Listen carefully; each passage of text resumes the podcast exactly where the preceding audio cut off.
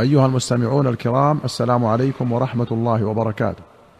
في كتاب الفتن والملاحم وأشراط الساعة، أخرج مسلم رحمه الله عن عبد الله بن عمرو بن العاص رضي الله عنهما أن النبي صلى الله عليه وسلم قال: يخرج الدجال في أمتي فيمكث أربعين. قال ابن عمرو: لا أدري أربعين يوما أو أربعين شهرا أو أربعين عاما، فيبعث الله عيسى بن مريم كأنه عروة بن مسعود فيطلبه فيهلكه، ثم يمكث الناس سبع سنين ليس بين اثنين عداوة، ثم يرسل الله عز وجل ريحا باردة من قبل الشام، فلا يبقى على وجه الأرض أحد في قلبه مثقال ذرة من خير أو إيمان إلا قبضته، حتى لو أن أحدكم دخل في كبد جبل لدخلته عليه حتى تقبضه.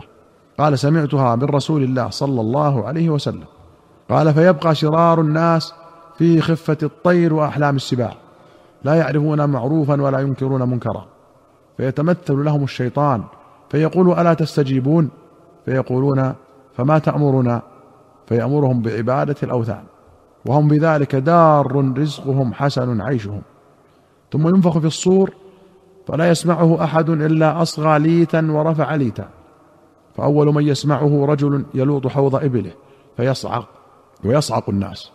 قال: ثم يرسل الله، أو قال ينزل الله، مطرا كأنه الطل أو الظل، نعمان الشاك، فتنبت منه أجساد الناس، ثم ينفخ فيه أخرى فإذا هم قيام ينظرون. ثم يقال: يا أيها الناس هلم إلى ربكم وقفوهم إنهم مسؤولون. ثم يقال: أخرجوا بعث النار. فيقال: من كم؟ فيقال: من كل ألف تسعمائة وتسعة وتسعين. قال: فذاك يوم يجعل الولدان شيبا، وذلك يوم يكشف عن ساق. قوله: في خفة الطير وأحلام السباع، قال النووي: قال العلماء: معناه يكونون في سرعتهم إلى الشرور وقضاء الشهوات والفساد كطيران الطير، وفي العدوان وظلم بعضهم بعضا في أخلاق السباع العادية. والليت صفحة العنق، وإصغاؤه إمالته، والليتان ما تحت القرطين من العنق. وقوله: يلوط حوض إبله، أي يطينه ويصلحه. قوله: كأنه الطل أو الظل بالمهملة والمعجمة، قال العلماء: الأصح الطل بالمهملة. وأخرج الشيخان عن زينب بنت جحش رضي الله عنها أن النبي صلى الله عليه وسلم دخل عليها فزعا محمرا وجهه، وفي رواية: استيقظ من نومه محمرا وجهه يقول: لا إله إلا الله، ويل للعرب من شر قد اقترب. فتح اليوم من ردم يأجوج ومأجوج مثل هذه، وحلق بإصبعه الإبهام والتي تليها. زاد في رواية: وعقد سفيان عشرة، وفي أخرى: وعقد سفيان تسعين أو مئة. قالت: فقلت: يا رسول الله، أنهلك وفينا الصالحون؟ قال: نعم، إذا كثر الخبث.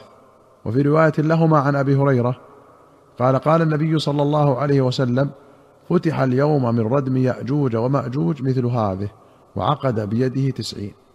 قوله: حلق، أي جعل أصبعه كالحلقة، ومثله قوله: عقد عشرة، وعقد تسعين أو مئة.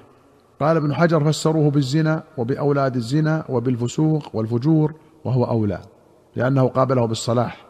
قال ابن العربي: فيه البيان بأن الخير يهلك بهلاك الشرير إذا لم يغير عليه خبثه، وكذلك إذا غير عليه فلم يجدي وأصر الشرير على خبثه وفشى ذلك وكثر، فيهلك حينئذ القليل والكثير، ثم يحشر كل على نيته. وأخرج أحمد وابن ماجه وأبو يعلى وابن حبان والحاكم بسند حسن عن أبي سعيد رضي الله عنه قال: سمعت رسول الله صلى الله عليه وسلم يقول: تفتح يأجوج ومأجوج فيخرجون على الناس كما قال الله: من كل حدب ينسلون، فيغشون الأرض، وينحاز المسلمون عنهم إلى مدائنهم وحصونهم، ويضمون إليهم مواشيهم، ويشربون مياه الأرض، حتى إن بعضهم ليمر بالنهر فيشربون ما فيه حتى يتركوه يبسا، حتى إن من بعدهم ليمر بذلك النهر فيقول: قد كان هاهنا ماء مرة، حتى إذا لم يبق من الناس أحد إلا في حصن أو مدينة قال قائلهم: هؤلاء أهل الأرض قد فرغنا منهم، بقي أهل السماء. ثم يهز أحدهم حربته ثم يرمي بها إلى السماء، فترجع إليه مختضبة دما للبلاء والفتنة. فبينما هم على ذلك إذ بعث الله دودا في أعناقهم كنغف الجراد الذي يخرج في أعناقه، فيصبحون موتى لا يسمع لهم حس. فيقول المسلمون: ألا رجل يشري لنا نفسه فينظر ما فعل هذا العدو؟ فيتجرد رجل منهم لذلك محتسبا نفسه قد أوطنها على أنه مقتول، فينزل فيجدهم موتى بعضهم على بعض، فينادي: يا معشر المسلمين ألا أبشروا، فإن الله قد كفاكم عدوكم. فيخرجون من مدائنهم وحصونهم ويسرحون مواشيهم، فما يكون لها رعي إلا لحومهم، فتشكر عنه كأحسن ما شكرت عن شيء من النبات أصابته قط. قوله تشكر عنه أي تسمن. وأخرج البخاري عن أبي سعيد الخدري رضي الله عنه عن النبي صلى الله عليه وسلم قال: ليحجن البيت ولا يعتمرن بعد خروج يأجوج ومأجوج. قال البخاري: قال عبد الرحمن بن مهدي عن شعبة: لا تقوم الساعة حتى لا يحج البيت. قال البخاري: والأول أكثر. يقال حج المكان أو اعتمره أو قصده أو زاره، كلها في اللغة بمعنى واحد. وقوله والأول أكثر يريد البخاري رحمه الله أن رواته أكثر عددا واتفاقا على اللفظ المذكور. وأخرج مسلم عن أبي هريرة قال: سمعت رسول الله صلى الله عليه وسلم يقول: والذي نفسي بيده ليهلن ابن مريم بفج الروحاء حاجا أو معتمرا أو ليثنينهما. يهلن أن يرفع صوته بالتلبية، وفج الروحاء بين مكة والمدينة، وكان هو طريق رسول الله صلى الله عليه وسلم إلى بدر وإلى مكة عام الفتح وعام حجة الوداع. وقوله يثنينهما أي يقرنهما. وأخرج البخاري ومسلم عن معاوية بن أبي سفيان رضي الله عنهما قال وهو يخطب: سمعت رسول الله صلى الله عليه وسلم يقول: لا تزال من أمتي أمة قائمة بأمر الله، لا يضرهم من خذلهم ولا من خالفهم حتى يأتي أمر الله وهم على ذلك. فقال مالك بن يخامر: سمعت معاذا يقول وهم بالشام. فقال معاوية: هذا مالك بن يخامر يزعم أنه سمع معاذا يقول وهم بالشام. وفي رواية قال: لا تزال عصابة من المسلمين يقاتلون على الحق ظاهرين على من ناوأهم إلى يوم القيامة. وللبخاري قال: ولن يزال أمر هذه الأمة مستقيما حتى تقوم الساعة أو حتى يأتي أمر الله.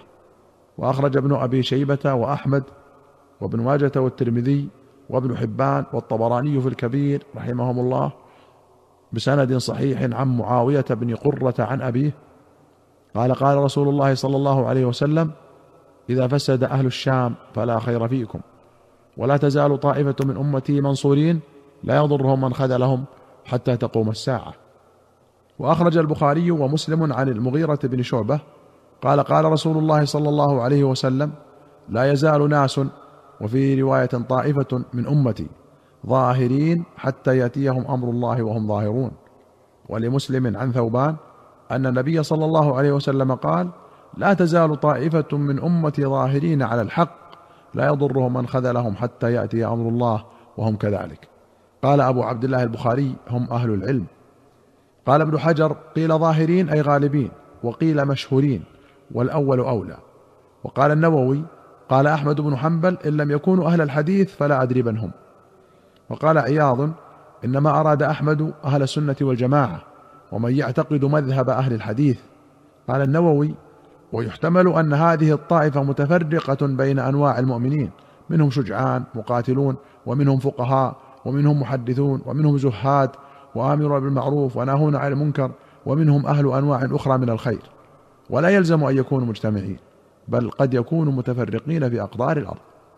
أيها المستمعون الكرام، إلى هنا نأتي إلى نهاية هذه الحلقة، حتى نلقاكم في حلقة قادمة إن شاء الله. نستودعكم الله، والسلام عليكم ورحمة الله وبركاته.